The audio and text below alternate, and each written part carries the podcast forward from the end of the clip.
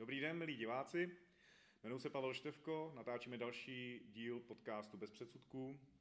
Určitě jste si všimli, že jsou tady dva fešáci, nejsem tentokrát jenom já sám, ale mám tady vlastně kamaráda, spolu jsme ji trénovali, určitě ho většina z vás zná. Je to Filip Grznár, já tě vítám, ahoj. Čau, čau.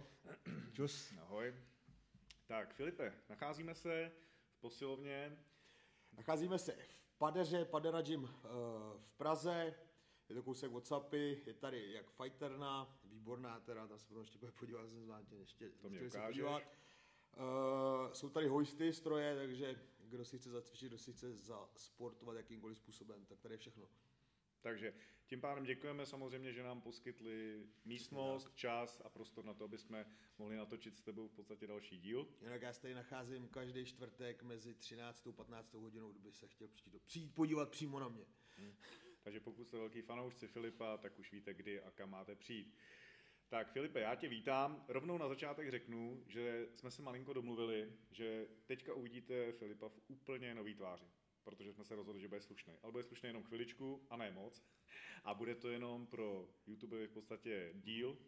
Ale protože, jak znáte většina z vás Filipa a chtěli jsme mu dopřát, aby mohl říct o všem na plnou Filipovou hubu, co si o všem myslí, ale to by nám jaksi zabanovali na YouTube, tak to přesuneme až do druhé části, kterou budete mít možnost vidět nově na Hero Hero. Je to hlavně s ohledem na to, aby se to vůbec k vám dostalo a to video nám nezabanovali. Přesně tak. Takže teďka uvidíte hrát možná trošku Filipa. Ne, nemyslím si určitě ne. Budeme se bavit o tobě, o nějakým tvým životě, úplně klasicky, tak jako jsem to dělal s jinýma hostama, mm-hmm. akorát ty tvrdší věci si necháme jinam. Přesně. Takže Filipe, ty seš ještě v našem podcastu v té sérii dopingu a rozjíždíme zároveň novou sérii a nový díly budou o drogách. Proč myslíš, že lidi si o tebe řekli? Proč myslíš? Tak, protože vás obojím nejvíc zkušeností. A to jako doslova teda. Takže asi začneme tím dopingem, zakázanými látkama a podobně, pomocnými látkama. Tak jako jsem se ptal spoustu jiných, nebo těch několika hostů, co jste vlastně sportovci, převážně to mě taky za... Vlastně jsi první MMA zápasník, dneska už můžeme říct, který mi na to kejvnul mluvit vlastně o dopingu. Mm-hmm. Ale je to asi tím, že jsi hlavně původně kulturista, protože kulturisti, Jasně. siloví trojbojaři nemají problém mluvit o zakázaných látkách a podobně. Tak ono je to o tom, že jakoby k těm silovým sportům to vyloženě jakoby patří neodmyslitelně a uh, kdo si myslí, že ne, je blázen. Eh, Taky jsme udělali takovou anketu vlastně, anebo zaprvé o to, jestli tě chtějí nebo nechtějí v podcastu, takže velká většina převážně tě chtěla. Mm-hmm. Pak jsme teda něco napsali ohledně Bude to otázek. strašně litovat. Ne, pak tam bylo samozřejmě, že jsme vypsali nějaké otázky, ale bohužel už jenom ten způsob těch otázek nebo ty věci, na které se ptáte, určitě nebudou teďka do tohohle dílu až na to Hero Hero. No určitě. Tak, ale když se k tomu vrátím, eh, jenom já sice se známe nějakou dobu, ale v podstatě třeba ani nevím, kdy jsi začínala, s jakýma sportama to bylo. Hele, uh, vlastně já se začal cvičit, že jakoby cvičit jenom uh, hodně brzo, někdy v nějakých 12 letech, takže se tomu sportu věnu fakt se dá říct celý život. A aby řekl úplnou pravdu, tak úplně prvně jsem ke sportu v úvozovkách vrcholovýmu čuchnul v sedmi letech, kdy vlastně se začal zápasit, řecko-římský zápas v Holíšově, to jsou výborní zápasníci do dneška, a takže od sedmi let vlastně se vrcholově věnuju sportu. Jo, nejdřív teda eh, ten řecák plus volný styl, že jo, od sedmi let a ve 20 letech jsem byl poprvé na závodech v kulturistice. Hmm. Skoro by se jako zdálo říct, že se kruh uzavírá a vracíš se zpátky Jo. k zápasení. Jo, jo, jo, jo. S tím bych ještě určitě pod, eh, počkal, protože na to za- zaprvé směřovalo dost eh, dotazů od diváků, ale je to i nějaký vývoj tvojí kariéry. Zůstaneme u té kulturistiky. Kdy jsi poprvé čuchnul k tomu železu? Hele, v těch 12 letech to se cvičil víceméně doma a od nějakých 15 jsem chodil doma do posilovny a od těch 15 už jsme to jakoby, nebo aspoň teda já, brali vážně prostě, jo. že jako hmm. Už, dejme tomu v 15 už jsem měl v hlavě nějaký závodění a nějakou v úvozovkách kulturistickou kariéru. Hmm. hmm. Předpokládám, že ta doba tě, někdo tě inspiroval. Kdo to byl v té době?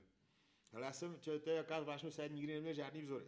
Já vždycky říkám, že jediný vzor jsem já sám, já sám pro sebe. ale, ale, uh, tak jako víš co, ono, spousta lidí vždycky prostě Arnold, Arnold, mě ten člověk nikdy jako neoslovil jako sportovec, spíš jako osobnost, ale nikdy jsem se z něj jakoby nepodělal, že by byl fakt nějaký výrazný sportovec, protože v té jeho době, už v té jeho době bylo spoustu lepších. Tím pádem, tím pádem uh, hlavně takhle, mně začala se líbit kulturistika až dejme tomu od těch 90. let, když ty chlapy byly fakt obrovský. Jo, když už tam přišel ten růstový hormon a posunulo se to prostě o ten level vejš. Jo, ty, ta Arnoldovo éra, pro mě to byl jaký hubený fyzicí, no. to je dobrý, jak zkusíme přeložit a pošleme to Arnoldovi. hubený fyzik, to je pěkný.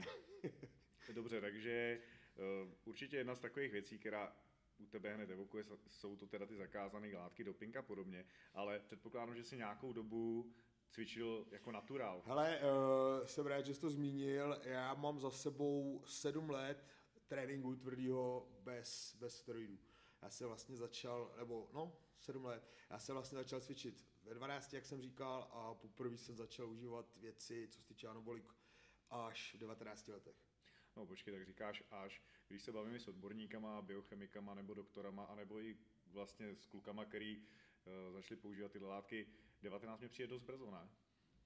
Hele, uh, tam jde o to, že v těch 19 letech uh, je jak, to je jakoby, tak, podle mě, což je můj názor, je to taká ta nejnižší hranice. Jo, je to ta nejnižší hranice, v 18 už je brzo, 19 už jakoby ten člověk už je skoro dospělej a ideální samozřejmě, ideální je třeba, dejme to v 25 samozřejmě, jo, ale uh, když chceš závodit, a už chceš závodit jako junior, a chceš tam mít na čisto, a chceš vyhrát, tak to už jsou věci, které se sami o sobě vylučují. Že? Prostě, jako když... to, tohle mi ale přijde jako hrozně uhozený, že mluvíš junioři a jako sypání. Já osobně mám nějaký názor, samozřejmě se díky těm podcastům a těma, s těma lidma, co jsem se potkával, tak jsem ovlivněný, trošku jsem nad některýma věcmi se zamyslel a podobně, ale jako mám furt nějak striktně, striktně držím jako názor toho, že to jako fakt mladým juniorům a podobně do ruky nepatří. Jako shodneme se na tom? Hele, 100% to nepatří do ruky. Dorostencům, to znamená do 18, tam, tam prostě, hele, i když vlastně připravu závodníky, že do dneška připravu spolu velkou, velký množství závodníků, tak když za mnou přijde kluk po 18 let, že, že chce, prostě absolutně jsem proti, protože jsem skutečně byl svědkem někoho x, ale to nebylo 10, to bylo třeba 50 lidí, který prostě začali právě před tím 18. rokem sypat a dopadlo to fakt tragicky, fakt brutálně do životní následky. Jo. Čili tuto, na tuto jsem brutálně striktní. V těch 19 už ty rizika jsou menší, samozřejmě v 25 už jsou téměř, neříkám, že nulový, ale jakoby to riziko je minimální. Ale říkám, hele, junioři vlastně jsou od, v kulturistice a v těch sportech jsou od 19 dneska do 23 let Čili tam už jako to nevidím jako nějaký zásadní problém. Jo, neříkám, že to je dobře, ale zároveň říkám, že to je špatně. Prostě, uh, jo, hele, jde o to, že je člověk, který nasype ve 40 a semele ho to, a je člověk, který nasype ve 20 nebo 19 jako já, provází ho to celý život a nemá s ním jakýkoliv jak zdravotní, tak psychický problém. Čili hmm. jo, je, to, je to kus od kusu hodně. No. Tak to je jasný, tak to víme, to dělá cigarety, alkohol, jídlo. Určitě, určitě. Přesně určitě. tak, že máme genetické predispozice, jak nějaký somatotypy, ale stejně tak odolnost vůči nějakým medicamentům nebo látkám. I tomu jídlu, jak říkám, že jo. Jasně, Něk, jasně. Někdo může jíst horem dolem 10 000 kilokalorií denně a není, Přesně. je úplně v pohodě, bude hubený a někdo se podívá na kousek zákusku a přibere. Jo. Je to kus od kusu. Uh, Samozřejmě tak, eh, dobře, sedm let si byl čistý a to si myslím, že je hodně potřeba zdůraznit, že na začátku by měla být čistá dřina. Stoprocentně. Eh, co tady už na začátku řeknu, můžete, může to znít jako jaký kliše nebo podobně, ale eh, dokud nemáš minimálně dva, tři roky nacvičeno bez steroidů, tak nejenom, že ti ty věci ani nebudou fungovat tak, jak by měly, jo? protože nemáš vytvořeno dostatečné množství receptorů v tom těle, na který se ty látky upínají a nějakým způsobem s tím tělem pracují, ale zároveň prostě to tělo není vůbec jako na to připravený prostě, jo. čili eh, čím díl cvičíš na čisto, tím lepší máš potom výsledky s těma látkama. Hmm. To dost často slychávám, že v podstatě cvičili tvrdě naturálně, pak tam tak. něco teda poslali do toho a pak po letech, když se k tomu vrátili, tak svalová paměť, že byla mnohem lepší, že Přesně už vůbec tak. nemuseli tolik sypat, že to tam Přesně zůstalo tak. z toho. Tak. Je to Ale ten ono, pevný základ. Eh, to ještě vypíchnu, ono spousta lidí si myslí, že čím díl sypeš, tím musíš sypat víc, je to blbost. Jo, většinou to tělo už se na to jakoby naučí a já čím díl jsem sypal, tak tím jsem používal nižší a nižší dávky třeba. Hmm. Jo, tam prostě opravdu, tam není žádná přímá uměra, Uh, není to ani nějak jakoby vysvětlený, jakoby nějakou lékařskou studii podložený, ale prostě ze, skuteč, ze skutečnosti vím, že čím díl si peš, tím většinou to líp funguje prostě. No. Hmm. Pokud to teda samozřejmě děláš nějakým rozumným míře, jako respektive tak. nerozumným míře tak, jak bys měl prostě. Dobře, tak tím se dostáváme a na to se docela posluchači ptali. Uh, to bylo, jestli Filip prozradí svoje dávkování, kdy začal, jaký měl kůry a podobně. Uh, já nevím, už je to teda přece jenom pár let, ale zkus si jako vzpomenout, většinou mě zajímá první rozhodnutí, co tě k tomu vedlo, mm-hmm. tak to si trošku nastínil, protože si... Jak říkal, chtěl závodit prostě. A jo, měl jsi jsem... nějaký závody na tu, jako čistě, nebo si už věděl, že to nemá smysl? Za co mě máte, nejsem žádný debil, abych si závodil na čisto. Ne, prostě eh, takhle, já totiž zastávám, abych to, abych to jakoby na pravou míru, tak já zastávám názor, že kulturistika jako taková, to znamená zapozovat si na pódiu a soutěžit s ostatníma, kdo, je, kdo vypadá líp, uh, už vznikla ze steroidama. Jo? Prostě už na začátku, dejme tomu v těch 60. letech, prostě ty první kluci byli prostě nasypaný. Jo, čili žádná, jo, že by to bylo, že třeba dřív kulturistika byla naturální, není to pravda. Jo? Kulturistika vznikla ruku v ruce se steroidama, čili uh, pro mě naturální kulturistika není kulturistika. Prostě je to, je to něco, co je jakoby napůl. Jasně. Jo, je to stejný, jako kdyby si MMA v boxerských rukavicích prostě. Hmm. Jo, jo, není to, nejsou tam ty, nejsou tam uh, ty ostrý hrany, které z toho sportu dělají ten sport. Jo. Uh, v každém případě, co se týče, co se týče uh, Jo, takže říkám, prostě jde o to, že eh, ten sport už vzniknul s tím, tím pádem eh, jako když si někdo jde vyzkoušet nějakou soutěž, tak samozřejmě, samozřejmě jsou naturální soutěže, tam samozřejmě tam uh, vidím já osobně jako podvod, když tam mezi naturály přijdeš nasypaný. Jo, to je prostě sračka. To prostě, Takže bereš, že opravdu kulturistika, jako, kulturistika jako taková je prostě se steroidama Jistě. a potom ta zvlášť naturál je teda vlastně tak, de facto až nějaký derivát té kulturistiky, tak, který tak, vznikl tak, později. Tak, tak, přesně, přes, derivát, jasně. Jo. jo. takže tak. To asi, jasně spoustě lidem se to asi nelíbí, nedělejte kulturistiku v tom případě. Přesně tak, to já... a nebo dějte naturální kulturistiku. Asi to vidím taky Máte tak. prostě na výběr, jo, ale musíte, musíš přijít a říct, hele, jsem naturální kulturista, závodím v naturálech, ale nemůže přijít eh, jako naturál, i když jsi třeba mistr republiky v naturální kulturistice a říct, že jsi kulturista, nejsi. Protože když se vedle tebe postaví uh, mistr republiky v normální kulturistice, tak vypadá fakt jako hodně jinak. No. Hmm. to je dobrý, ale já mám pocit, že to takhle je a že to k tomu sportu asi už asi opravdu patří. Je, je to tak, hele, je to teda sport, uh, může, si může si každý o tom myslet, co chce, ale prostě tohle jsou fakta prostě, jo. Uh, dejme tomu, když budeš trénovat nějaký silový disciplíny, to znamená, dejme tomu strongmany, uh, dejme tomu trojboj silové a podobně, spírání, tak ta síla se dá udělat i na čisto. Trvá to díl, prostě je to těžší, jsou tam zdravotní rizika, jo, co se týče pohybového aparátu a tak dále, ale prostě jde to ale aby si prostě udělal prostě dejme tomu 90-100 kg vyrysovaných svalů, naturálně neexistuje. Jo? Já vím, že teď se tady zrovna Pepo zrovna teď nějakým způsobem kasá, ale já mám 90 kg, ale když se vedle té posadí 90 kg nasypaný kluk, tak fakt vypadá úplně jinak. Jo? Čili hmm. prostě není, je důležité neplet si pojmy s dojmy prostě. No.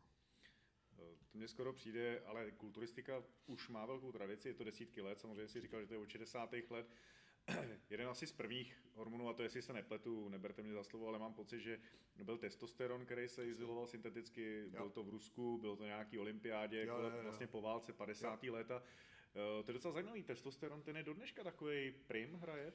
Hele, takhle, ono, takhle, co je, co je třeba uh, taková velká mílka, dá se říct, že si spousta lidí myslí, že testosteron by měl být v každý kůře. Nemusí být. Jo. Dá se to postavit i bez něj. Eh, já osobně třeba, když jsem se připravoval, tak uh, jsem jel nějakou část kůry bez testosteronu, nějakou část s ním.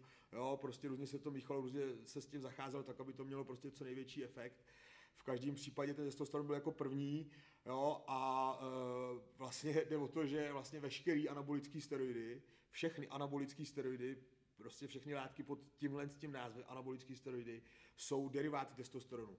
Jo? No. Takže všechno je to jakoby na stejné bázi víceméně. Jo? Samozřejmě preparát od preparátu má to jiný účinky prostě. Jo. Dobře, takže ty jsi v 19, teď to teda asi nasínil, si začal teda testosteronem? Hele, já jsem v 19 začal uh, látkou, která se jmenuje metandienon, tenkrát se tomu říkalo Dianabol. Uh, je to tabletová, tabletová orální forma a uh, to byl první věc, kterou jsem kdy měl a to byl rachot. No. takže uh, po té vlastně zkušenosti, kdy jsi uh, trénoval jako natural, ten skok byl teda ohromný. Jo, hele, to bylo třeba plus 10 kilo prostě a opravdu se děli neskutečné věci. Hmm. Ty si teda jako mimo jiné zmínil, že vedlejší účinky na tobě, ty jako přímo musíme zdůraznit, že jo. sám si nepocitoval. Druhá věc je, že si nemusel pocitovat a někdo je mohl vidět na tobě, třeba změny chování a podobně. Jo, tak jako, hele, uh, upřímně, jo, ta změna chování, to je vidět na mých starých videích prostě, jo, tam jsem byl trošičku jiný, nebo teda úplně jiný. A uh, samozřejmě má to vliv na psychiku jakože znatelný ale jakoby, co se týče jakoby, tělesných vedlejších účinků, jako je akné, ginekomastie prostě a další další věci, které jsou s tím spojené, tak ty se nepocítil nikdy. Jo? Nikdy se neměl žádný defekt zdravotní. Dobře, ale je, je pravda, že třeba tu ginekomastii tu můžeš mít, i pokud ji máš predispozičně nějak vrozenou, Jasně, no. uh, nevím, je to nějaký procento, pěti, sedmi procent mužů to má. Jo, tak to bych to kamaráde Možná víc, protože nevím. v dnešní době, dejme tomu každý druhý člověk, který začne s anabolickými steroidama, tak eh, se to u něj projeví. Takhle, který s tím začne, aniž by o tom měl nějaký povědomí, jak to užívat, jo.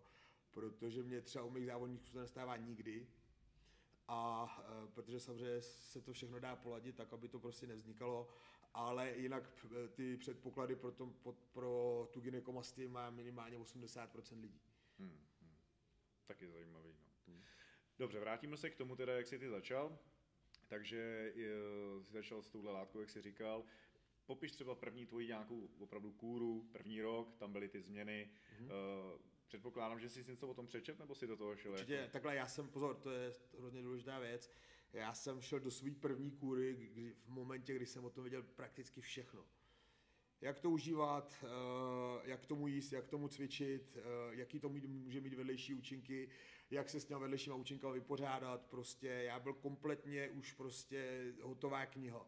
Jo, prostě všechno jsem měl načtený, nastudovaný, ptal jsem se lidí, kteří tomu rozumí, ptali jsem se lidí, který, který prostě všechno bylo pod dohledem, bez jakýkoliv mezery, co se týče toho, toho povědomí o těch látkách. Čili já, když jsem, proto třeba mě, když dneska píše Borec prostě jo, na Instagramu nebo takhle a ptá se mě, hele, jak mám brát tuto a teď opravdu z toho textu vidím, že ten člověk vůbec neví ani hovno o tom, tak uh, opravdu ho prostě rovnou pošlu do háje, protože jako s takovými lidma, jo, rozumíš, když mu něco řekneš, něco málo, tak uh, stejně si to vyloží po svým prostě, jo, když, jednoduše, prostě když o tom nic nevím, tak to prostě neberu, protože to vždycky špatně skončí prostě. Hmm. Jo, takže já když jsem začal, tak uh, už jsem o tom věděl prakticky, dá se říct všechno, začal jsem vlastně tenkrát, to, byly, to byl ruský anabol, to se to jmenovalo, to byly takový, malý růžový pětiuhelníky, bylo to 5 mg. Já tě jenom přeruším, víš o tom, že většina věcí, co přijde z Ruska, jako nedopadlo dobře. Jako jo, no, ale tak jako... co vám jsem poslali, tak... Ale ty, ty věci... Já myslím, že jenom Mendelejová ty, ty věci ohledně Ruska bych nechal na, ten, na tu druhou část toho podcastu. dobře, jo, dobře. každopádně, páš na to jiný názor. ale ale uh, v každém případě teda Eh, to se začal v těch 19 a to bylo úplně strašně malý dávkování. To byly 5 mg tablety, já jich bral třeba 3, maximálně asi 5, což je od 15 do 25 mg, což je prostě úplně nic, nic, jo, běžný dávkování kolem 50 mg. Jo. Počkej, běžný dávkování jako dneska míněno nebo dřív i? No, no, prakticky se dá říct dřív. Dřív se brali, to je paradox, dřív se brali mnohem větší dávky, než se budou dneska. Fakt jo? Hmm. Aha. Určitě. Aha. Každopádně, jak říkám, prostě bral jsem to fakt jako minimální dávky a fungovalo to úplně strašlivě. Prostě.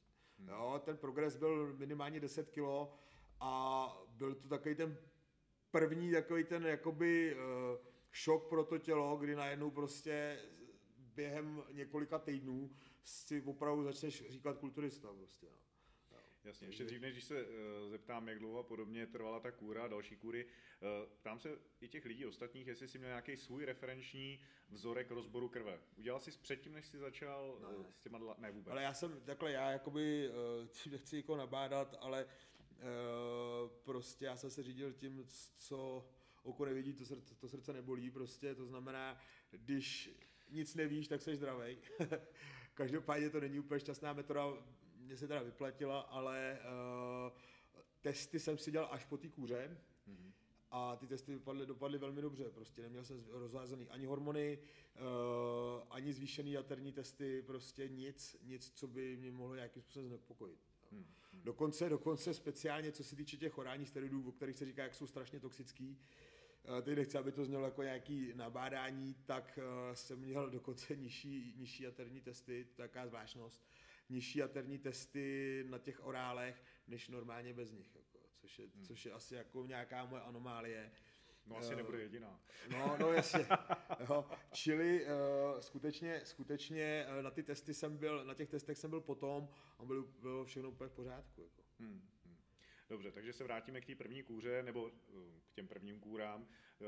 Jak byla dlouhá taková první kůra, když to zkoušel? Ale první kůra trvala, tuším, že pět týdnů. Pět týdnů. Hmm pět týdnů s tím, že potom vlastně jsem měl takovou ukončovačku, oni tomu říkají dneska PCTčko. To prosím tě osvětli, protože já třeba vůbec nevím. PCT je, teď nevím, jak to řekne anglicky, ale je to vlastně jakoby ukončovací cyklus, to znamená uh, po té po kůře, vlastně po těch hormonech, aby si si srovnal jinak vlastní hormony, aby si vlastně nastartoval zase produkci vlastního testosteronu, protože vlastně na kůře se vlastně produkce vlastního testosteronu zastavuje, že jo, tak aby si obnovil, plus aby si srovnal ty ostatní hormony, jako estrogen, progesteron, prolaktin a podobně. Hmm. Jo, čili aby opravdu to tělo si hodil do, do pohody prostě. Ty jsi zmínil o tom, že ty jsi měl hodně načteno, skonzultováno se spousty jako lidma, sportovcema a podobně. Neodrad, neodradili tě přece jenom ty vedlejší účinky?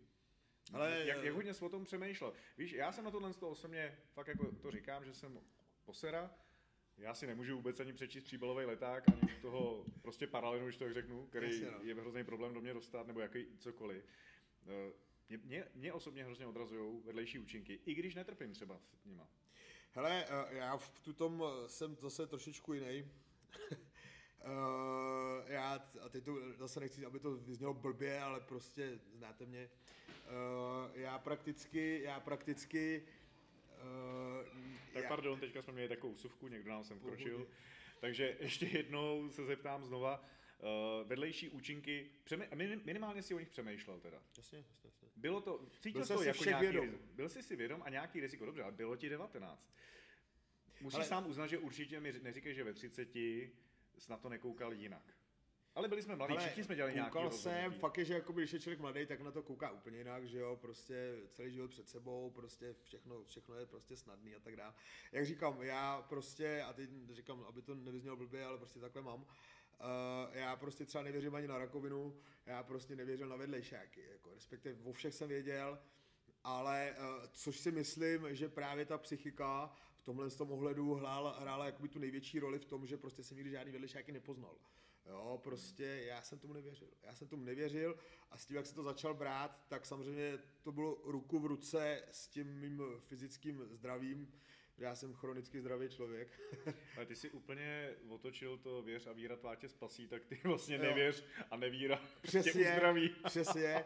Takže, to je přístup. Jo, takže jsem je nikdy jakoby na sebe nepocitoval a měl jsem, jakoby věděl jsem o nich, ale neměl jsem z nich ten respekt prostě. Jo. Nevěřil jsem, že se to může stát a nikdy se to nestalo. Prostě. A to přetrvává i do dneška? Jo, stoprocentně. Stoprocentně, stoprocentně, já prostě, když něčemu věřím, tak se to stane a když něčemu nevěřím, tak ne, zatím to tak vychází. Hmm, Třeba zítra dostou rakovinu, ale prostě dneska tomu ještě nevěřím. Vypadá to na šťastného člověka nebo jo. na šťastného blázna.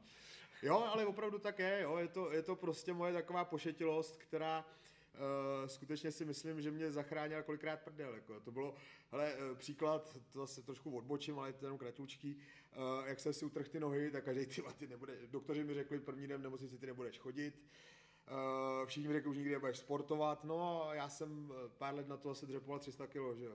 Čili, eh, protože jsem prostě nevěřil tomu, že je to nějak dramatický to zranění. Prostě. Tak teďka jsme přeskočili, protože to byla jedna z otázek těch eh, vlastně posluchačů našich, tak se ptali na nejhorší úraz, teď to sám nakousnul. Patří to mezi ten, nebo... Uh, jednoznačně, jo, protože vlastně já jsem utrpěl rupturu všech kvadricepsů, to znamená vlastně, jak máš tričešku a veškeré ty svaly, co jsou na ní navázané, všechny se utrhly na obou nohách takže uh, jsem byl vlastně během zlomky sekundy mrzák na vozejku a na vozíku jsem vydržel asi 14 dní, pak jsem začal chodit cvičit a v roce 2020 už jsem zase dřepoval 300 kg.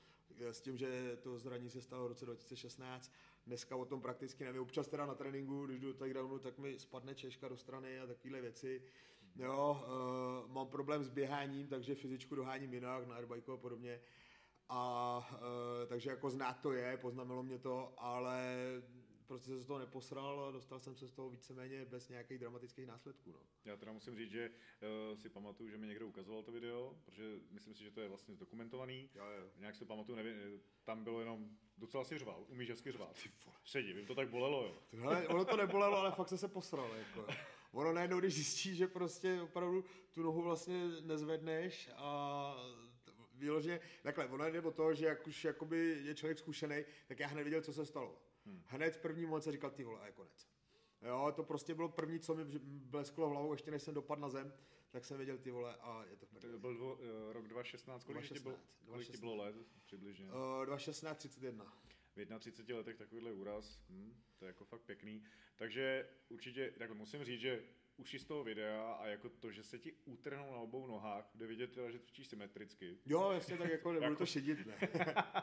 ne, že měl slabší levačku nebo pravačku. Uh, dneska se zase trošku udělám takovou malou odbočku, ale dneska se třeba mluví o tom, když v MMA zápasech Conor McGregor uh, vlastně jako skončil s testováním usady, je teďka někde jinde narost, protože měl zranění z úrazu. Uh, seš ty ten zastánce, kdy zakázané látky pomáhají v regeneraci po takových uh, úrazech?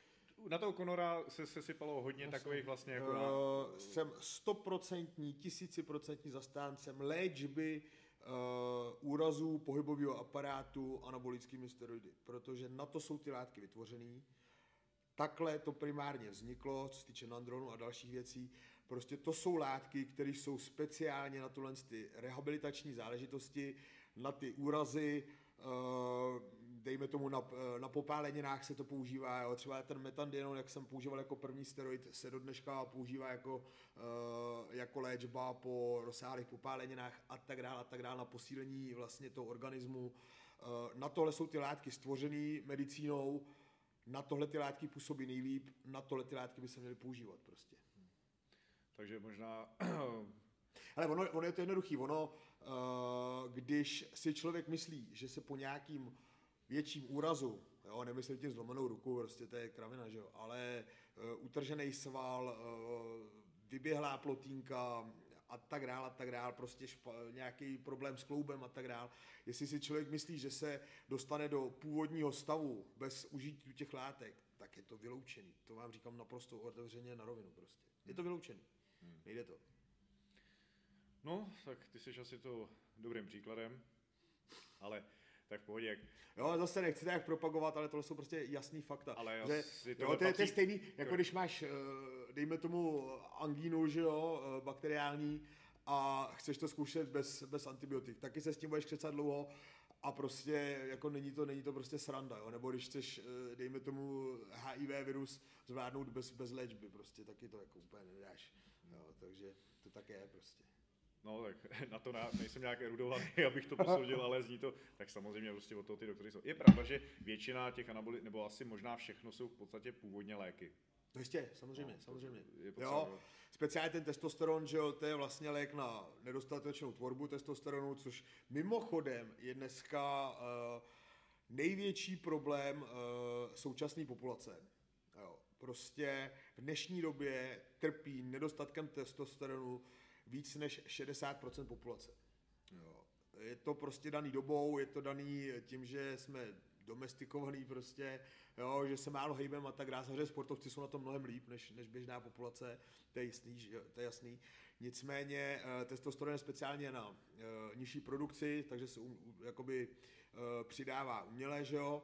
No a ty další látky, speciálně třeba nandron a podobně, uh, se právě využívají primárně na léčbu různých zranění a podobně. Takže jako jsou to prostě léky. No. Je pravda, že když jsem se pokusil dostat k informacím ohledně testosteronu, tak jsem tam zaznamenal informaci, že vlastně nějaký průměr u chlapů se vlastně snižuje eh, postupně, takže i ty uh, markry, jaký jo. má být to rozpětí, vlastně se snižují postupně. Jo. Že v 90. Jo. letech byly, byla jiná norma, tak, než, jo. než jo. je vlastně je to dneska. Tak, je to tak, ale divili byste se, jak moc, jak výrazně se to snižuje. Já jo? jsem tam vlastně to je normálně po těch desetiletích se to snižuje třeba o dejme tomu 10 i víc procent prostě. Dobře, tak nějak poslední, co tam bylo ukotvení, nevím, jestli to bylo z VHO, ale u nás jsou ty markery vlastně v rozmezí 8,3 až 30,3 ale už to bylo s dodatkem, že vlastně pozměnili oproti 90. letům. Vlastně. Hele, uh, upřímně, já eh, v dnešní době neznám člověka, který by měl 30. Hmm. Jo, a naopak, naopak znám spoustu lidí, kteří mají třeba kolem 5-6. Normálně s tím jakoby fungují. To už je pod hranicí pozadí. To už je pod hranicí, to... ale normálně, víceméně normálně s tím fungují. Samozřejmě ve sportu jsou nějakým způsobem handicapovaný, protože ten testosteron hraje velkou roli ve sportu, že jo. Ale uh, opravdu už, uh, a speciálně u těch mladých lidí, opravdu ten testosteron je výrazně, výrazně nižší. Jo? Ono, to i, ono to i člověk vidí, jo? prostě když se podívá dneska na mladý kluky některý, jo? kolem toho 15. roku a podobně, Eh, tak je to poznat prostě. Jo? Neříkám, že by byli nějak na tom špatně nebo takhle, ale když člověk to srovná, třeba když jsme byli mladí, tak jsme vypadali trošičku jinak. Jo. U nás, já třeba ve třídě, jsme měli minimálně tři frajery na základce, který normálně v 15 letech normálně měli plnou vous prostě. Jako, hmm. Dneska to nevidíš prostě. Jo, čili je to opravdu znát a uh, ubírá se to fakt jako hodně klesající tendencí, jako fakt jako brutálně. Hmm. A ty jsi znal svou hodnotu testosteronu předtím, než jsi začal užívat? Neznal ne, jsi, ne, ne, vůbec ne, nevěděl. Jsem to. Ale ono... Takže jinak, jinak sám Ono je taková zvláštnost, to jsem taky věděl. Uh, když takhle narovnáš ruku, tak bys měl mít, když máš jakoby vyšší hladinu testosteronu od narození, tak bys měl mít uh, prsteník delší než ukazovák. Já to jo, když, když bys to měl normálně, jakoby prostě ten prsteník kratší, tak si měl jakoby už eh, od narození, nebo, nebo od narození, ale už jako od začátku puberty nižší hladinu, než bys měl mít. Jo, měli to jakhle na, na pravý ruce. Já to radši nebudu ukazovat, já si to přeměřím doma někde zavřený, aby to nikdo neviděl. jo, teď řeknu, hele, ukaž ruku, ti ukáže, tak ty jsi v prdeli. já budu držet ty ruce jako hodně takhle v pěstě. A tak je to sportovec, takže jako a nikdy si nebral vypadat dobře, takže jako... Já jsem nikdy nebral teda, ale takže jako... jako nepředpokládám, že to Já jsem si teda udělal svůj referenční vzorek ve 40 letech první, Aha. teď jsem si dělal druhý.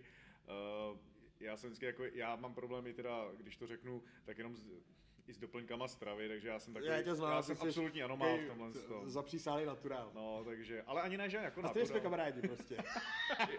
dá se to, dá se to. Ne, určitě. Uh, chtěl bych se zeptat, jakou ty považuješ teda optimální hodnotu? Je to těch 30, co by mělo být u těch uh, mužů nebo sportovců, nebo... Tyjo, 30 je strašně moc, ale uh, podle mě optimální hodnota je, dejme tomu, od nějakých 12 do 20 prostě, bohatě stačí. Jo, to je taková norma, ze kterou víš, a jak říkám, ono, hele, pozor, ono je strašně důležitý uh, nekoukat jenom na ten testosteron, ale na, na ty další hormony, které to ovlivňují to působení testoster, toho testosteronu v těle. Jo, čili, dejme to ten prolak, prolaktin, estrogen, když máš jakoby nízký a máš nízký testosteron, tak je to v pohodě. A když máš naopak třeba vysoký testosteron, třeba kolem těch 30, ale máš vysoký i prolaktin a estrogen, tak je to úplně k ničemu, ta vysoká hladina toho testosteronu. Jo? Čili tam jde prostě o nějakou hormonální rovnováhu, 100%. Jo, jo. Ty sám si říkal, že vlastně netrpíš hormonální nerovnováhu, nebo po té první kůře si netrpěl? To, nikdy jsem to neměl. Člověk. Neměl jsi to, takže úplně... Nebo jo, určitě jsem to za tu dobu jakoby zažil, jo, že uh, dejme tomu v nějakých těch závěrech těch příprav na ty závody, jo, že když potom tam sázíš jedno přes druhý, tak občas se jakoby to stalo, ale nic, nic jakoby dramatického. Tak jako, jak když jsem četl o tom, že v podstatě nějaký návrat k takovýmhle ale já bych počkej rovnou, bychom to nerozsvítíme. Mm, asi nemusíme, to je v pohodě. Jo, vypadá, to, vypadá to dobře, jo? Jo, já myslím, že jsme natolik hezký oba, no, hezký oba dva. Záříme. Budeme zářit, jak je slunce, jo.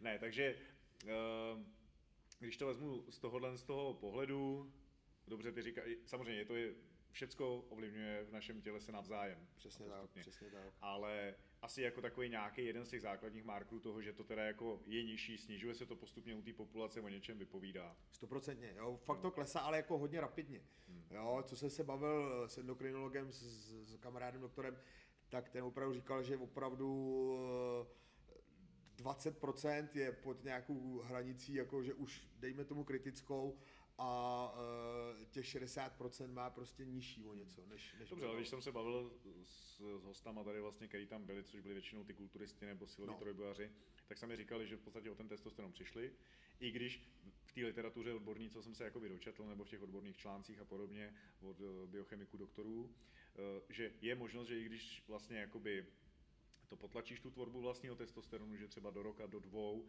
se to umí obnovit, zoptimalizuje se to a... nějak. Ty sám teda, jak seš na tom? Protože většina ale... z nich mi řekli, že jsou na terapeutické dávce.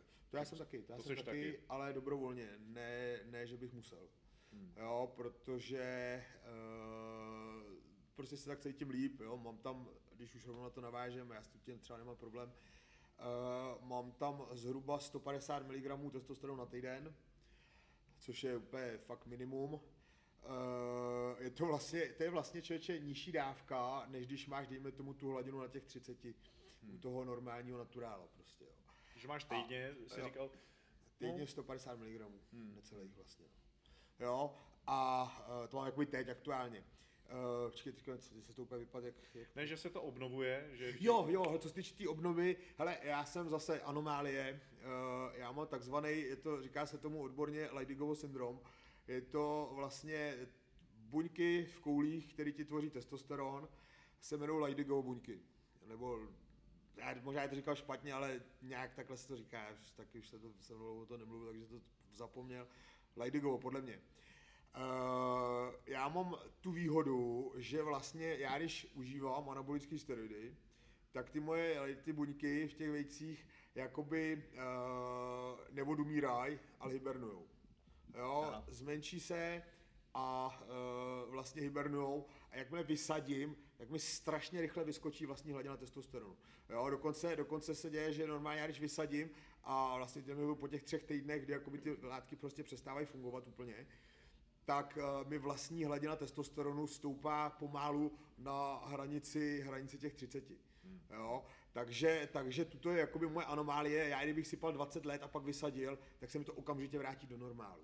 Hmm. Jo? Čili tuto je, ale to, je, to jsem jeden, jeden třeba z tisíce. Jo, tuto je jakoby moje velká výhoda, že prostě s tutím, tuto se nikdy nemusel řešit, nikdy se s tím neměl problém. Jinak obecně platí, že dlouhodobý užívání anabolik potlačí vlastní produkci a bývá někdy hodně velký problém se dostat zase na ty původní hodnoty prostě. No to, jak jsem říkal, většina z těch kluků v podstatě jsou smířený s tím, že budou mít doživotně jako terapeutickou dávku toho testosteronu. Jo, jo, jo. Takže... Ale já, tam je vtip v tom, že já jsem s tím byl taky smířený, uh, tím pádem to, že vlastně uh, mám ty Lejgo syndrom, což jsem zjistil až před, něk- před pár lety dokonce, tak uh, vlastně, jo, že mám vlastně tu, tu vlastně výhodu genetickou, Eh, tak eh, vlastně já můžu vysadit, můžu být prostě naturál, můžu normálně fungovat, byl bych na tom prakticky stejně jako teď, ale prostě ta láska k těm věcem u mě zvítězila. ne, ne, já vždycky říkám, hele, proč by se tělo mělo dřít vlastní produkci, když může být umělé. Dobře. Ne, hele, ono, takhle, já ještě jeden k tomu důvod mám, uh, já mám problém jakoby s extrémním libidem. Jo, prostě... Uh, tak počkej, s tím bude mít spíš problém přítelkyně, ne? No, jasně. Jo, čili, čili uh, prostě extrémní libido a uh, každý, kdo tomu trošku rozumí, tak ví, že vlastně ten vlastní přirozený testosteron má větší vliv na libido a trošku menší jakoby na tu uh, svalovou výkonnost, jo, na ten objem a sílu. Jo, když to ten umělej, ten to má naopak, ten umělej má menší vliv na libido a větší vliv vlastně na tu silovou výkonnost. Jo, proto jsem zvolil právě tu cestu toho umělého testosteronu. S tím, že prostě pořád vím, že když budu, že, že mám prostě jistotu, že když za x let budu chtít vysadit, tak vysadím a jsem prostě ready. Hmm. Jo. No tak to je dobrý, to jsi takový trošku dítě šestěny. No to 100%, to 100% no. říkám, jo, proto nikdo mě nekopírujte 100%, protože já tomu fakt jinak, jo, já jsem víceméně postižený člověk ve víc směrech. Ale když teda připravuješ nebo bavíš se s lidma, tak uh, jako nesázíš na tohle u těch ostatních, protože jsi si určitě, to, že to určitě. je tvoje anomálie. To je, to je skutečně moje anomálie a vždycky u těch lidí vyloženě dbám na tom, aby opravdu uh, se ta hladina testosteronu vlastní vracela do normálu, prostě v pravidelných cyklech. A v těch, když řekneme teda, když se vysadí a jsou tam takzvaný čistící ty kůry, uh, sami doporučuješ, máš na to nějaký aby jsme dali takový protiklad, jakoby, Hele, to jo, jsem rád, jako že jsi to, čaje, bylinky, jo, jo, jo, podobné jo, jo. věci. Jak, Hele, jsem rád, že jsi to nakousnul, protože dneska uh, je to o tom, že do sebe nadspou milionu různých preparátů, který, dejme tomu, snižují estrogen, další zvyšují testosteron, další prostě, jo, spoustu různých preparátů, který právě se, jak, kterýma se jakoby snaží nastavit nějakou tu hormonální rovnováhu, což většinou se akorát podělá. Uh, já osobně jsem vždycky byl za- zastáncem prostě jenom a pouze klasického zvýšení testosteronu formou HCG, což je vlastně, eh, což je vlastně hormon, který se užívá, který se vyrábí z moči, z moči těhotných žen a e, vlastně má vlastně u ženský vlastně spouští ovulaci, u chlapa startuje tvorbu testosteronu právě v koulích, jo, takže tuhle to, to je jakoby jediná chemie, kterou by, jsem kdy na to používal, vlastně na tu obnovu toho testosteronu a funguje to brutálně, jo, normálně vlastně to je ve vodě rozmíchaný, je to vlastně peptidová látka, e, která se užívá, já to užívám, nebo vy si to užijete jak chcete, já to dělám dobře, já to užívám tak, že vlastně dám eh, vlastně v té jedné ampuli, to teda záleží na výrobci, ale v té jedné ampuli je 5000 jednotek a já ji rozdělím na dvakrát, takže po 2,5 tisících jednotek dám jeden den 2,5 tisíce jednotek a obden dám druhý 2,5 tisíce jednotek a už po té první dávce normálně se ti během několika hodin začnou nafukovat koule, cítíš prostě, jak to jede. Jo, fakt je to super věc. Uh, nemá to žádný vedlejší účinky, dokonce se to doporučuje dělat i na kůži, aby se ti nepotlačila dlouhodobě ta, ta hladina testosteronu. Nicméně jako úplný základ na právě podporu tvorby toho testosteronu vždycky doporučuji klasický kotvičník, respektive Tribulus terrestris. Hmm. Jo, je to bomba, spoustu lidí to zavrhuje, těm lidem řeknu jenom tohle. Jo, prostě uh, kotvičník, respektive Tribulus terrestris, je nejlepší přírodní stimulant vlastní hladiny testosteronu na světě. Jo, prostě je to to nejlepší, dokonce eh, než se přišlo s anabolikama, tak uh, bylo to vlastně eh, nejvíc pou- používaný preparát, Aha. co se týče podpory tvorbu testosteronu právě v u olympioniků a tak dále, tak dále. Je to fakt tak silný, že skutečně ta, jo, spousta lidí řekne, ty vole, já, tom, já potom akorát zvýšený libido, no ale to je přesně ono, ne, ty vole. Jo, prostě, jo, že to necítí jak, jakoby, že by se zlepšil jakoby silově takhle nějak moc výrazně, ale že mají, že mají vyšší libido, ale to je přesně, jako, to je ten účinek, že jo. Prostě, jak říkám, ten vlastní testosteron má větší vliv na libido, menší na svaly, než, ty, než, ten, než ten umělej, že jo. Čili právě proto uh, tenhle ta věc je prostě naprosto zásadní a ty klasický čaje z toho kotvičního oku a takhle, to je alfa omega. Nehledě na to, že kotvičník ještě čistí játra ledviny, jo, takže eh, To je win-win prostě. tak, tak, tak. Jo, prostě vykašlete se na milion různých preparátů, jako jsou anastrazoly, tamoxifeny, eh, nedej bože klomit a podobně, ale prostě používejte prostě kotvičník a budete normální prostě. To tak, to mi přijde jako docela fajná rada. Ne, určitě jako. to určitě jo. Uh, co dál teda, protože jsme dost se věnujeme vždycky, nebo se ptám na ty kůry samotný, ale teďka mi to zaujalo, ty si sám rozdělil tuhle tu čistící kůru, co dál by si k tomu dodal? Víš, já jsem radši, když už, Jo. ne, nejsem žádná biomatka, ale Jo. jako určitě tohle to mi je sympatický, v pohodě. Hele, určitě, určitě s tím musí jít ruku v ruce eh, jídlo trénink. Jo? Tam jsou jednoduchý, strašně jednoduchý pravidla a nikdo z vás se nedodržuje, protože jste... Uh, Nech si to až na No jasně, právě proto jsem se zastavil. Hele, uh, u toho jídla je to jednoduchý, prostě vysadím, snížím bílkovinu a navýším trošičku sacharidy. Jo, abych prostě zase neměl úplně deficit, že jo, tak ty sacharidy navýším, ale snížím bílkovinu, protože to tělo vlastně tím, jak vysadíš, tak odbourává spoustu svalů, že jo. Tím pádem spousta bílkovin odchází, tím pádem dostávat tam stejné dávky bílkoviny e, na kůře, jako v PCT, respektive po tom ukončení té kury je prostě blbost, to tě akorát ničí játra ledviny, prostě je to hloupost. Takže snížit bílkovinu, zvýšit sacharidy a teď to nejdůležitější ze všeho, trénink. Eh, Základ toho vysazení je používat pořád ty samé zátěže. Já vím, že to nejde, ale prostě, když, dejme tomu, na kůře dřepuješ, budu si držet hodně při zemi 200 kg ubohých, Dobrý, to jsem životě nedřep. tak když, když dejme tomu dřepeš 200 kg, tak prostě, jo, sám dejme tomu, tak prostě až vysadíš, tak je dřepuj furt, vem si klidně jednoho sparinga za sebe, dva na každý konec, ale těch 200 kg dřepuj furt, to je to jediný, co ti ty svaly podrží za prvý a co ti nejrychlejš na, na, nakopne tu vlastní hladinu testosteronu. Takže ten trénink sám o sobě má velký vliv na produkci testosteronu jako takový. Takže prostě přirozená dřina. Přesně, přesně. Ale co je důležitý, zredukovat, zredukovat jakoby objem toho tréninku. Jo, jak v posilovně, tak i v jiných sportech prostě, jo. To znamená, že když vysadím a jsem zápasník prostě, tak samozřejmě silovku nechám, zredukuji prostě místo čtyřech sérií pojedu tři, jo, a zredukuju i, zredukuju i kardio a tak dále, protože třeba kardio, jo, samo o sobě snižuje hladinu testosteronu, jo, když ho přeháníš. Jo? Takže prostě celkově zredukuju objem té práce, protože samozřejmě ten testosteron, když je nižší, tak i ta regenerace samozřejmě tím pokulhává. Jo? A ve skutečnosti opravdu je strašně nebezpečný při tom PCT uh, jet moc těžký a velký tréninky. Neubrat na vahách, ale ubrat na objemu tréninku. To je prostě základ všeho. Hmm. Tak to máme dneska online trenéra rovnou pro kulturisty. Takže dřív než se dostaneme vůbec, eh, protože na to jsou ty dotazy, tvoje v podstatě kariéra sportovní se nějak proměňuje, to necháme zatím ještě být. Budeme se držet tohle. Lidi se dost často ptají za prvé na takový ty trošku bizáry. No. Jaký bizár si bral nejhorší věc? Mm-hmm. Tak taková otázka. Hele, co to s tebou až udělalo, nebo jak si, co ty považuješ za to nejhorší, co jsi kdy zkusil, kdy uh, třeba neskusil? Nejhorší, stoprocentně nejhorší a co bych už jako nikdy nepoužil, nebo ne tak, jak jsem dělal dřív, tak inzulín, prostě to je strašná kokotina. To je prostě... To slyšíme po druhý. Hlavně ten inzulín je o tom, že to má strašně krátkodobý účinek. Píchneš si inzulín, během pár hodin se nafoukneš a během dalších pár hodin se zase vyfoukneš. Prostě je to nahoru dolů. Je to úplně k ničemu. Strašně to ničí srdce a kardiovaskulární systém. Normálně se začal mít arytmie. Prostě fakt. Inzulín je největší nesmysl, co se týče sportu. Užívání inzulínu je největší nesmysl, co se týče sportu prostě ever. To je prostě kokotina, která absolutně nedává smysl. Prostě. Co tě k tomu vedlo? Ho zkusit? No.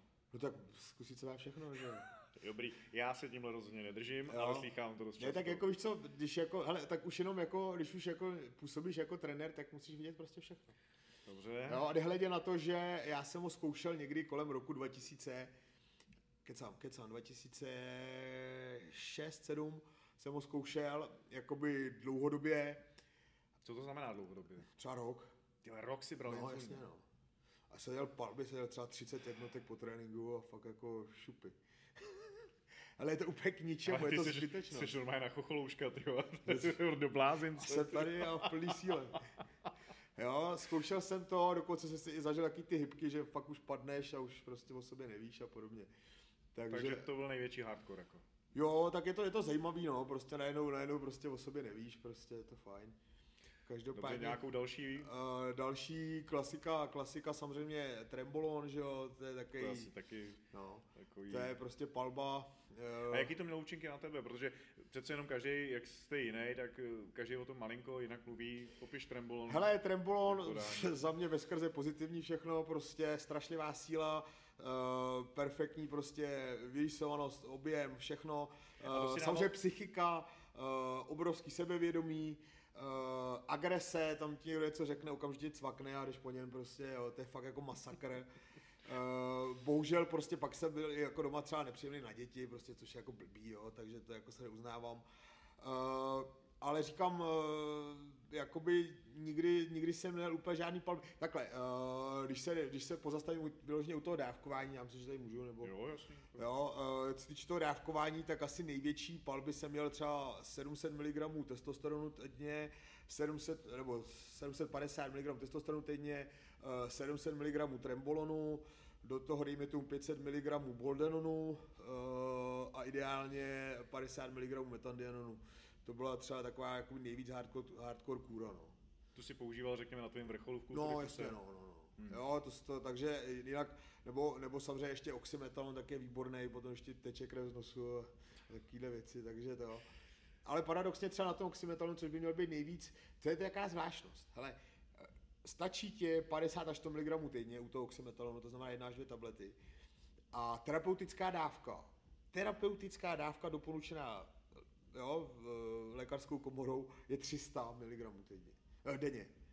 Takže úplně extrém. A, já, já bych já, na tom umřel, ty vole. Já teda nevím, na co se to indikuje, nebo na, na jakou diagnozu. Uh, na co to je? Chudo, to. Chudokrevnost, chudokrevnost, protože vlastně on jakoby startuje uh, vlastně uh, ty vole, jak to Tvorbu jako červený krvinek? Tak, tak, tak, tak. Jo, jo, čili na chudokrevnost a celkově takovou tu neduživost, prostě když ty lidi jsou jakoby slabší a podobně. A ty jsi mi přišel vždycky jako je slabší. Víš? No, no, Měl taky... přidat.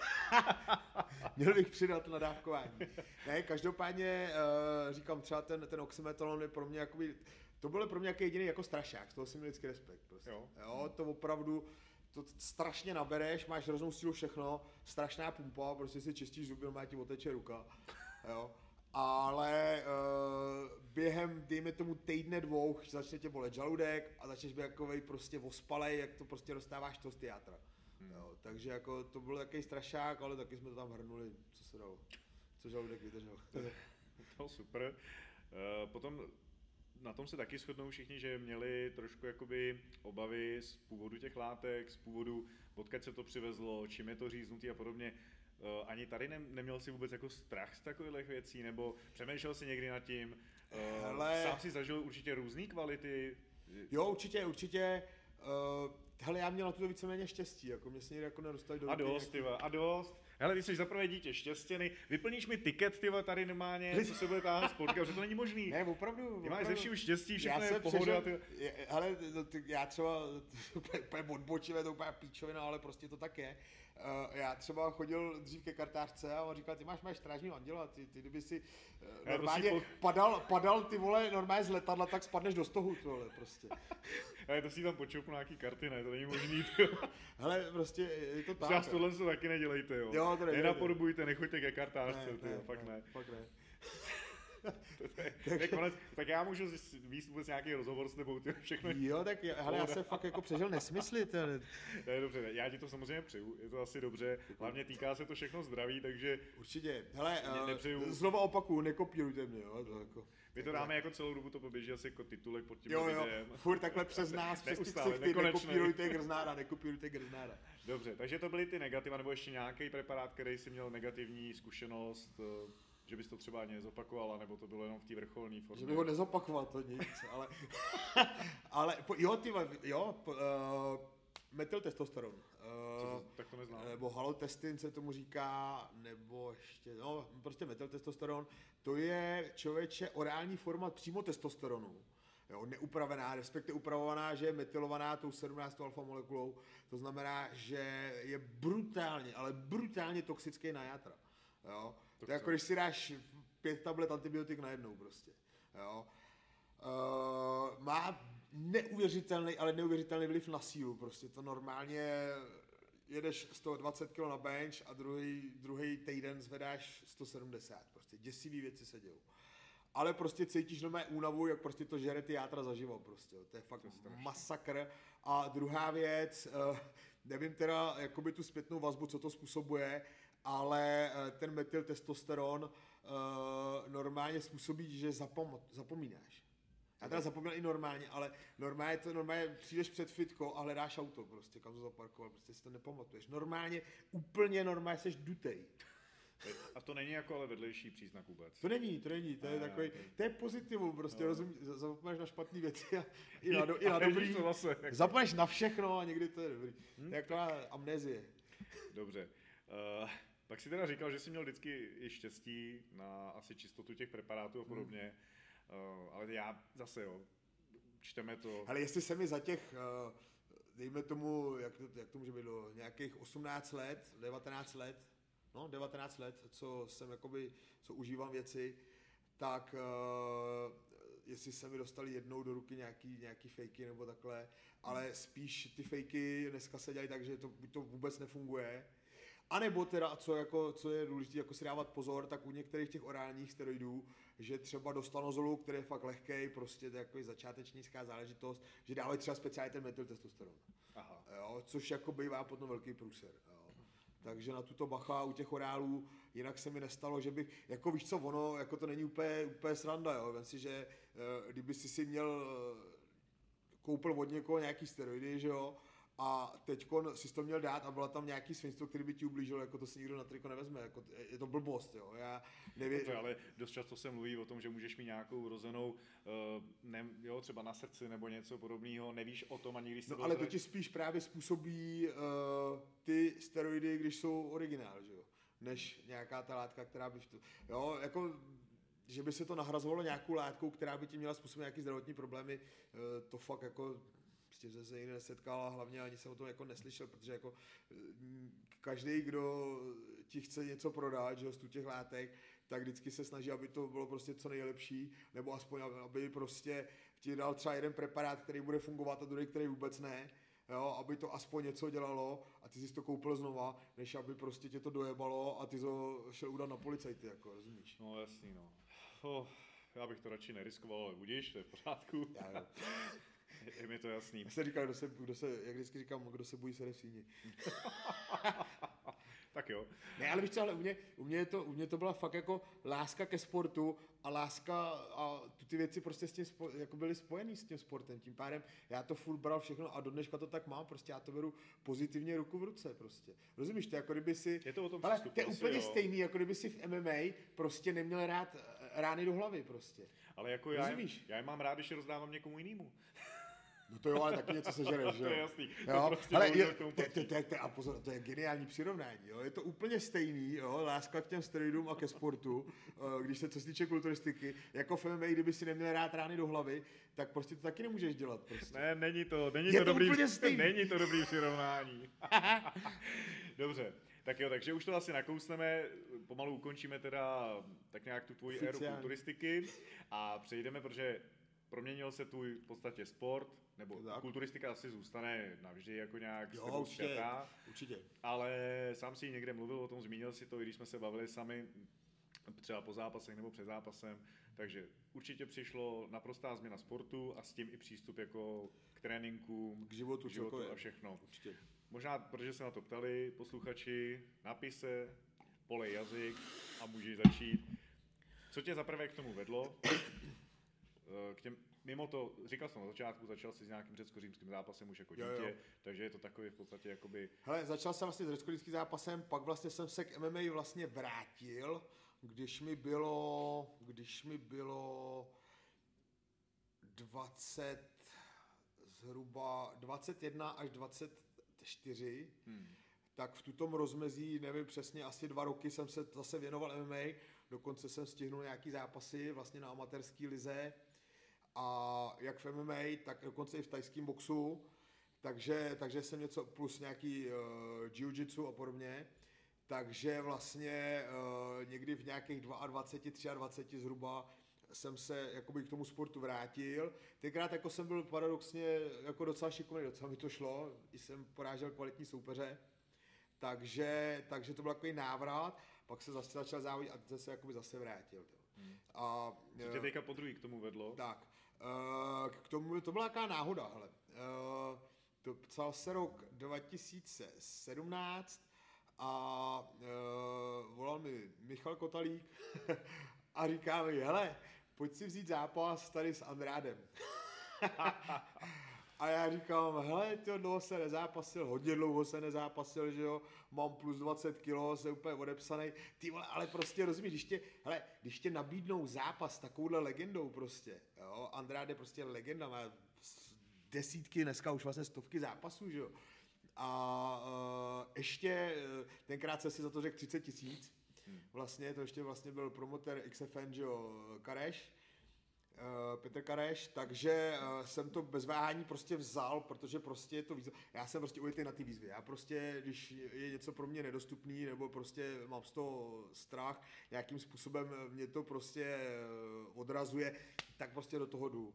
Jo, to neznamená, že když teď stále tady na Pavleči, tak jsem skočil, ale prostě takovýhle tuhle ty výzvy, které prostě mi dávají nějakým způsobem smysl, takže, takže jsem začal trénovat, měl jsem na to 14 dní na tu přípravu. Dlouhá, dobrá příprava. Ale kemp, výborná, plnohodnotná. Kemp normálně profesionál. No jasně, přesně. Takže a ještě to probíhalo formou sparingu jako s Petrem Knížetem a s Milošem Petráškem, s Carlosem, že jo. Takže prostě 14 dní, dny, 14 dnů prostě plný prostě potu a krve, bolesti. hlavně krve teda. Prostě, a bolesti. A bolesti. Takže uh, tyva, to bylo děsivý. Hele, já normálně, když se na to vzpomínám na těch 14 dní, tak je normálně fakt zle, úplně se mi zvedá kufr, protože to bylo fakt hrozný. Jo, protože to bylo každý den do Prahy na trénink a sparingy prostě, jo. A fíza a teď já byl úplně bez fízy, že jo, protože jsem měl v té době asi 105 kg, že jo, ve svalech. To bylo tyva, úplně normálně, úplně z toho husinu. Tyva. Ale jsou to rozdílné sporty, by to jako je považovaný za silový sport, asi i to MMA by se dalo říct. Uh, tak za Je to těch- úplně něco jiného. Za těch 14 dní to si jako nemohl nic moc stihnout, jenom se trošku otlout, prostě. navyknout si na ty No, rány a no, podobně, no. že to na tebe lítá, že to No, žereš, no. všecko to chápu. Ale teďka si se už dostal do toho, že skoro vlastně by se dalo, bych tě víc považoval za MMA zápasníka. Dneska už určitě, dneska už určitě. Hele, eh, dneska se tomu věnu naplno, eh, dvoufázově, šestkrát týdnu, takže s tím, že jeden trénink je síla a fíza, druhý trénink je technika sparingy, že jo, takže eh, vlastně trénuji jako každý profesionál, co se týče MMA, že jo, a eh, je to pro mě teď alfa omega, baví mě to. eh, To jsem si i já všiml, Tuto mi, tuto mi, mě třeba na té kulturistice, proto to byl jeden z těch jakoby impulzů, proč jsem jakoby se tomu začal po tom zápase s Andrádem věnovat naplno, byl to, že mě chyběl ten pohyb prostě, ta radost toho pohybu prostě, jo, zase se moc hejbat, uh, svým způsobem, a to říkám na rovinu, nebudu si tady na, hrát na nějakého slušňáka, dobráka, chyběl mi i to násilí prostě, jo, prostě mlátí do toho člověka, Uh, dokonce mi, a to jsem taky, a to znáš určitě, chyběly ty rány, když někdo mlátí tebe prostě, jo, ale hlavně ten pohyb, že jako malý jsem to dělal, hmm. tak to v sobě máš už zakotvený prostě. A najednou prostě dostaneš možnost se, se tam vrátit další věc, další impuls byl to, že jsem se jakoby eh, do toho mohl vrátit už jakoby od toho vyššího levelu, takže jsem měl hned placený zápasy, že jo, takže to bylo další nějaký smysl, který mi to jako dávalo. A uh, mohl jsem trénovat a zápasit fakt jako s těma nejlepšíma prostě, hmm. jo, takže říkám, hele, jako prostě tuhle tu šanci prostě nezahodíš, jo, a to bylo to, proč jsem u toho zůstal, dneska mám za sebou vlastně kolik, 4 nebo 5 let tréninku a prostě furt mě to baví. Je pravda, že jsme se vlastně poznali, když jsme spolu něco natáčeli, tam Jo. se byl vesměs ještě kulturista Jo. a když jsme se sešli a viděli jsme se v době, kdy už si vlastně začal opravdu s tím MMA, tak bylo z tebe cítit, že jsi mnohem víc úplně tě to baví, těšíš se Jo. na to, Jo. úplně si ožil, Jo. Eh, ta změna ti jako asi určitě v tomhle tom prospěla. Stejně tak zase ta dřina, na kterou si byl zvyklý z kulturistiky, Určitě. to všechno, ten ryt- rytmus ve cvičení, eh, tyhle ty cíle, kdy mně i přijde, že tebe hecuje to, že tě odepisují lidi, to je Jasně, perfektní. jasně, jo, jo. Hele, To- uh, čím víc mě lidi hejtovali, čím víc mě prostě se mi smáli a odepisovali mě, tak tím víc prostě mě to bavilo prostě, jo. Já jsem takový, že prostě, já, ne, hele, to je zajímavý třeba, já uh, ne, nikdy nic nedokazoval sám sobě, já vím, že jsem nejlepší. Já jsem to vždycky chtěl dokázat vám prostě. No, takže eh, já myslím, že tímhle s tím bychom mohli, protože už trošku nakousáváme téma vašich otázek a dostáváme se do té fáze ohledně MMA, tam bude víc toho násilí, bude tam asi eh, mnohem víc eh, tvrdších názorů, Eh, dostaneme se úplně otázkám, které sami o sobě už jsou hůř publikovatelný. Takže tímhle bych ukončil náš díl na YouTube. Tím pádem vám děkujeme. My se s váma rozloučíme, ale budeme natáčet dál s Filipem. A kdo bude si chtít poslechnout ještě víc, protože teď jste to viděli, Filip se brzdil, snažil Tak. se mluvit prostě, neřekl jediný prostý slovo, je jich asi 27 za minutu Jestli jenom. si to pořádný peklo, tak Uh, tak Sledujte. budete muset jít na Hero Hero, protože tam nás nebudou tolik cenzurovat. A my přejdeme na další video. Yes. Těšte se hlavně na vaše otázky, jinak děkujeme za to, že jste nás sledovali. Najdete nás na Instagramu, máme nový TikTok a podobně. Sociální sítě, budeme vás o všem informovat a já ti děkuju, Filipe, a jdeme na druhý kolo. díky. Ahoj.